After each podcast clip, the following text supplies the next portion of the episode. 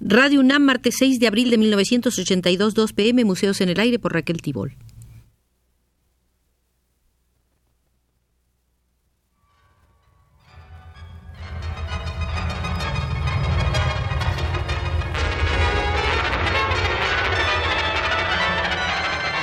Museos en el Aire.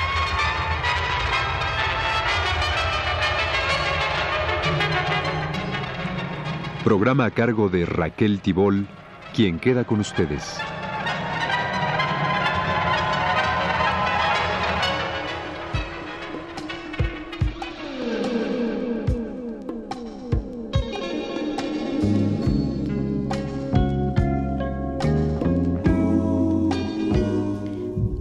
Asistiremos al Museo del Valor Artístico y nadie más indicado para hacer esta visita que Lionello Venturi, el notable crítico italiano que nació en 1885. Solo tenía 22 años de edad cuando se doctoró en la Universidad de Roma. Fue subdirector de la Academia de Arte de Venecia y de la Galería Borghese de Roma. También profesor de Historia del Arte en la Universidad de Turín. Todo esto antes de Mussolini, pues al negarse a prestar el juramento fascista, se vio obligado a emigrar primero a Francia y después a los Estados Unidos. Retornó a Italia en 1945 y enseñó en la Universidad de Roma. De sus muchos libros recordemos El origen de la pintura veneciana, El gusto de los primitivos, Giorgione y el Giorgismo, La crítica y el arte de Leonardo da Vinci, Historia de la crítica de arte y Cómo se mira un cuadro de Giotto a Chagall. A este último libro acudiremos para nuestra visita de este día. Al mirar un cuadro, dice Leonelo Venturi, usted puede permanecer indiferente, pero si lo conmueve en algo, usted dice me gusta o no me gusta. Y usted acierta o se equivoca, pues la preferencia individual está fuera de discusión. Las preferencias individuales son siempre arbitrarias. Al formarse un juicio en el arte, la preferencia individual no puede evitarse, una linda muchacha de Renoir gustará más a mucha gente que un rudo campesino de Cézanne. Pero muchas personas, a pesar de su preferencia por Renoir, admitirán no solo que el rudo campesino de Cézanne merece atención, sino también que hay algo en el cuadro del campesino que no existe en la pintura de Renoir. Entonces advertirá usted que las cualidades de ambas pinturas pueden ser diferentes una más atrayente, la otra menos. No obstante, ambas poseen su cualidad.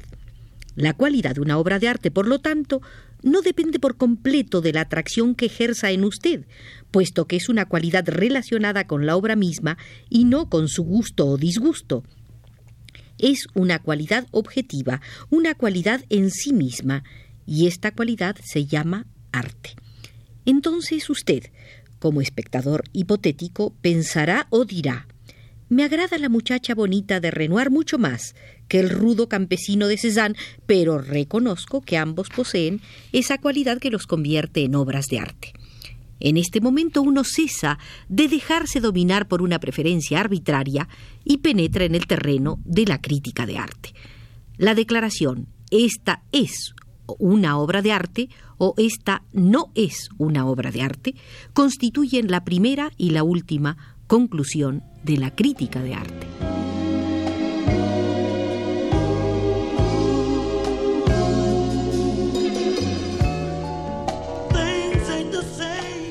La expresión de una preferencia individual o tal conclusión de crítica de arte poseen un carácter diferente. Como ya se ha dicho, la preferencia individual es siempre arbitraria. Por consiguiente, nunca es exacta, pero asimismo nunca es equivocada. Por el contrario, una conclusión crítica debe ser correcta o equivocada, pues se basa en la cualidad objetiva de una obra, en la declaración de que es una obra de arte o de que no lo es. No todas las declaraciones pueden probarse mediante el razonamiento, pero todas deben estar fundadas en cierta prueba, sin la cual son declaraciones falsas. Para avanzar desde la primera impresión que manifiesta la preferencia individual por una obra de arte, el primer requisito necesario es la cultura. Por lo tanto, no es exacto el hecho de que cualquier persona puede juzgar una obra de arte escuchando simplemente la voz interior de su alma desnuda. La verdad es que sin sensibilidad artística ningún juicio artístico es posible. La sensibilidad artística, sin embargo, no es una cosa tan sencilla como un electrón, sino un compuesto de muchas actividades humanas. Es bien sabido que las personas a quienes les agrada mirar cuadros han observado muchos y lo hacen continuamente. Están mejor capacitados para juzgar una pintura, sea esta buena o mala, que las que carecen de este conocimiento. Y aquellos que han tenido la paciencia de comparar sus propios juicios con los de otras personas, tratando de comprender por qué están de acuerdo o no lo están, estos pacientes estudiosos han dado un paso más hacia el enriquecimiento de su sensibilidad. Además, puesto que la vida y la naturaleza están siempre más o menos representadas en la pintura, quienes poseen una amplia experiencia de la vida y de la naturaleza están mejor equipados para comprender lo que es el arte.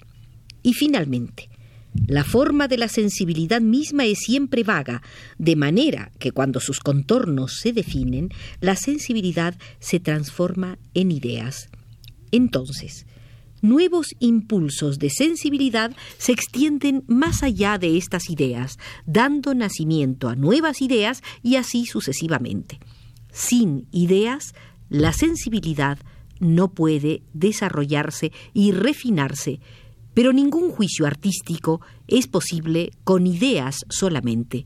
La acción recíproca de la sensibilidad y las ideas es esencial para la cultura artística.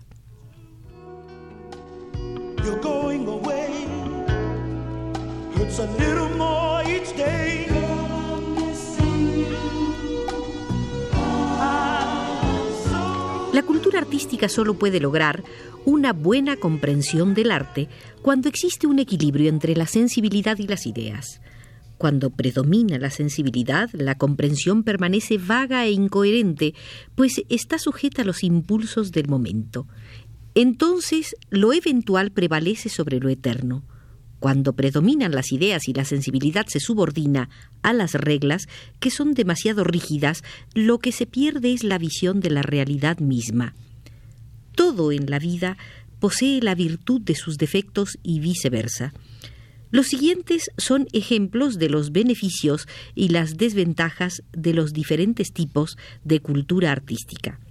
Pensemos en un hombre que recorre un museo y posee buena memoria para los nombres y las fechas de los artistas cuyas obras se exhiben. Se sentirá orgulloso de su erudición, se aferrará a ella y probablemente querrá demostrársela a todas las personas con quienes se encuentra. Su erudición será sin duda espectacular.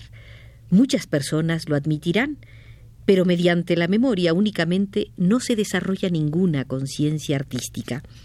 Le dirá usted que Rafael nació en 1483 en la extraña ciudad de Urbino, donde un soldado de fortuna, Federico de Montefeltro, había construido uno de los palacios más hermosos del Renacimiento, en el que colocó maravillosas pinturas y esculturas y reunió una biblioteca considerada como la mejor del mundo en su época.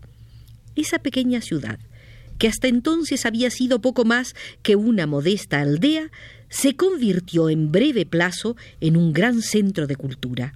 Allí encontró Rafael la oportunidad que lo llevó al gran centro de la pintura, Florencia, y luego a Roma, a donde han marchado los artistas durante siglos a causa de sus propias creaciones.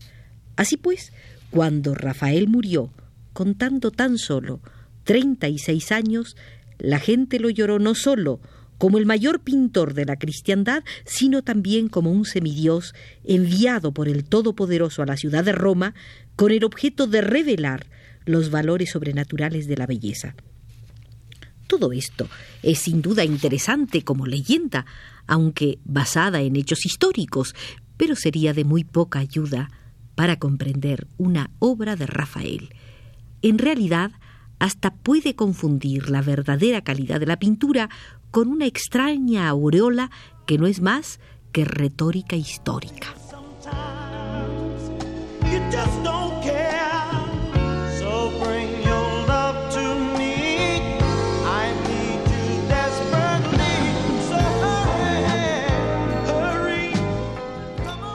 Visitante del museo será una dama, por ejemplo, que puede haber leído muchos poemas y novelas, pero careciendo de actitud crítica para hablar de ellos, goza con esos poemas y novelas, enamorándose u odiando a sus protagonistas. Verá en el museo las figuras de caballeros medievales o modernos héroes revolucionarios, de honrados príncipes o pobres campesinos en sus chozas. Su imaginación construirá una historia alrededor de las figuras que ha visto y creerá que le agradan. Pero lo que en realidad le gustará serán las historias sugeridas por tales figuras. Walter Scott o Victor Hugo, Kipling o Solá sustituirán en la mente de la dama su propia imaginación ante la obra del pintor. Este tipo literario de cultura es sin duda de ayudar para observar un cuadro, pero debe ser considerada críticamente en lugar de cubrirla con extrañas imágenes con el objeto de revelar la íntima y particular calidad de cualquier pintura. De otro modo, es propensa a envolver nuestro juicio acerca de cualquier obra de arte con detalles fantásticos que nada tienen que ver con la obra en cuestión. Otro visitante del museo dirá, cuando observo una pintura, no me importa saber nada de su autor, de sus sentimientos, de su historia. Lo único que me interesa es gozar con la obra que se halla frente a mí. Poseo sentido de la belleza, mediante el cual puedo juzgar si una pintura es hermosa o fea, sin molestarme en efectuar posteriores averiguaciones. Este visitante tiene en realidad sentido de la belleza. Pero si le preguntamos qué es la belleza, no le será posible respondernos, o nos contestará una tontería. En realidad, debemos señalar que muchos artistas, así como no pocos filósofos, han tratado durante siglos de contestar a esta simple pregunta, y no les ha sido posible hacerlo. Por consiguiente, debemos admitir que la pregunta no puede ser contestada y ello obedece a que es una pregunta equivocada. Además, podemos manifestar claramente que la belleza, como una cosa en sí misma, no existe. Lo que es belleza para Homero no lo es para Shakespeare. Lo que es belleza para Rafael no lo es para Cézanne o Van Gogh. Cada artista digno de tal nombre posee un concepto individual de la belleza e identifica su concepto con su propia imaginación, de manera que para apreciar su sentido de la belleza solo tenemos que comprender su imaginación sin tener que establecer una relación entre su imaginación, que se revela en su obra, y algo que llamamos belleza.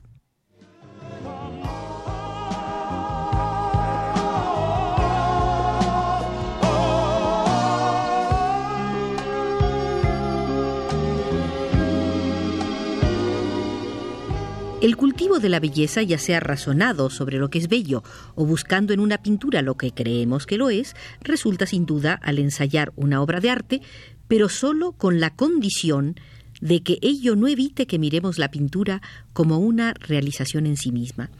Pues de otro modo podremos creer que una pintura constituye una obra maestra porque representa un objeto hermoso, o que una obra maestra carece de valor porque representa un objeto común. Antes estuvo en boga un viejo sistema de crítica basado en el clásico principio de que la pintura es como la poesía. Así pues, la crítica de arte comenzó a considerar el tema y a analizarlo como si fuera narrado en un poema. La forma y el color se consideraban tan solo como medios para expresar el tema. Este era el sistema de la crítica clásica. El error de este sistema consistía en que consideraba en forma demasiado elevada a muchas pinturas que no poseían valor artístico alguno por el simple hecho de que representaban los temas de interés para los propios sentimientos de un crítico. Si el crítico se hallaba pleno de entusiasmo moral y patriótico, ponderaba los grandes hechos de los griegos, romanos y caballeros medievales o cualquier acontecimiento histórico que lo apartaba de las formas, los colores y la imaginación del artista. El crítico sustituía su propia imaginación por la del artista, creando así, consciente o inconscientemente, él mismo una nueva obra de arte el sistema de crítica que prevalece en nuestra época se rehúsa a aceptar el valor artístico del tema y además descarta cualquier interferencia psicológica para reducir la pintura a sus esenciales elementos visuales.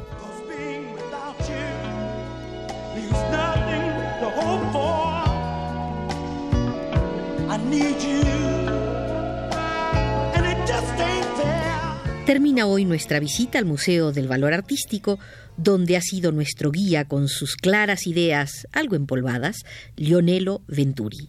Ya nos retiramos por indicación de José Gutiérrez desde los controles.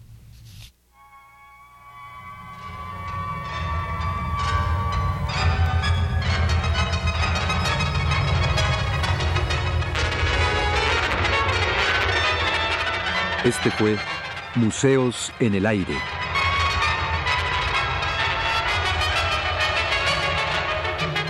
El programa de Raquel Tibol que se transmite todos los martes a las 14 horas.